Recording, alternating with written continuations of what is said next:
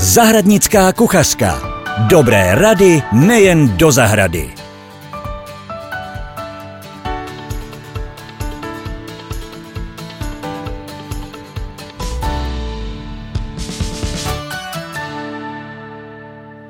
Dobrý den, milí posluchači.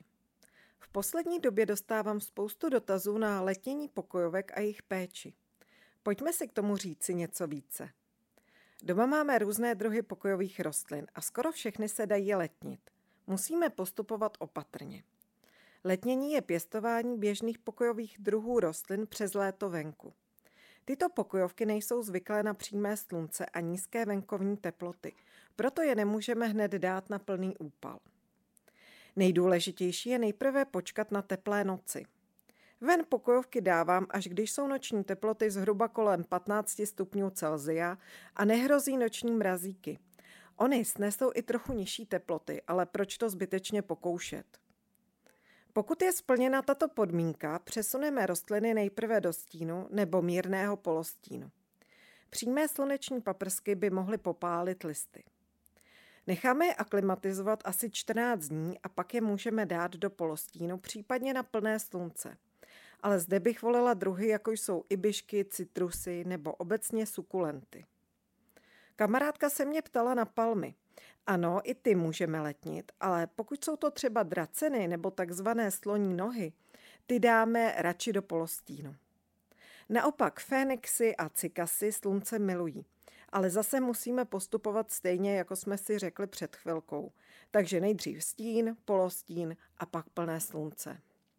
Pokud nám z Vánoc zbyla vánoční hvězda, tak pro ně je letnění ideální. Mám ji již několik let.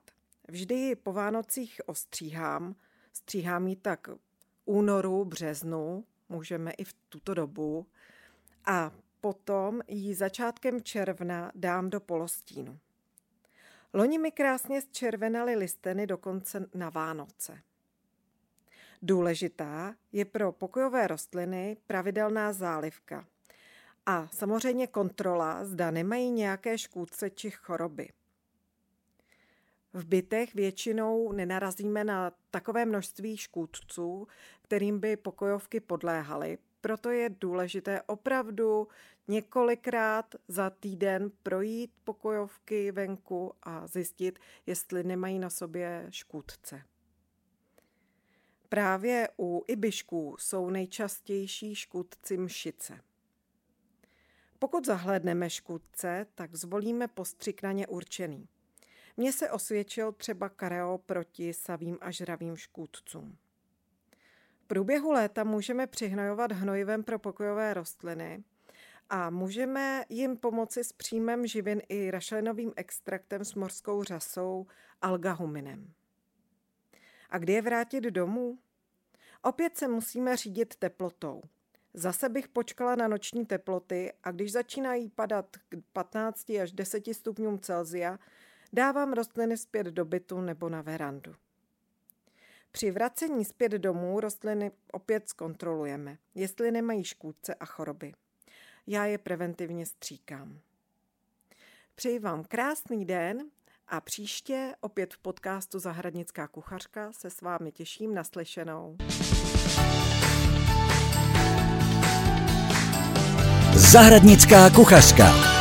Dobré rady nejen do zahrady.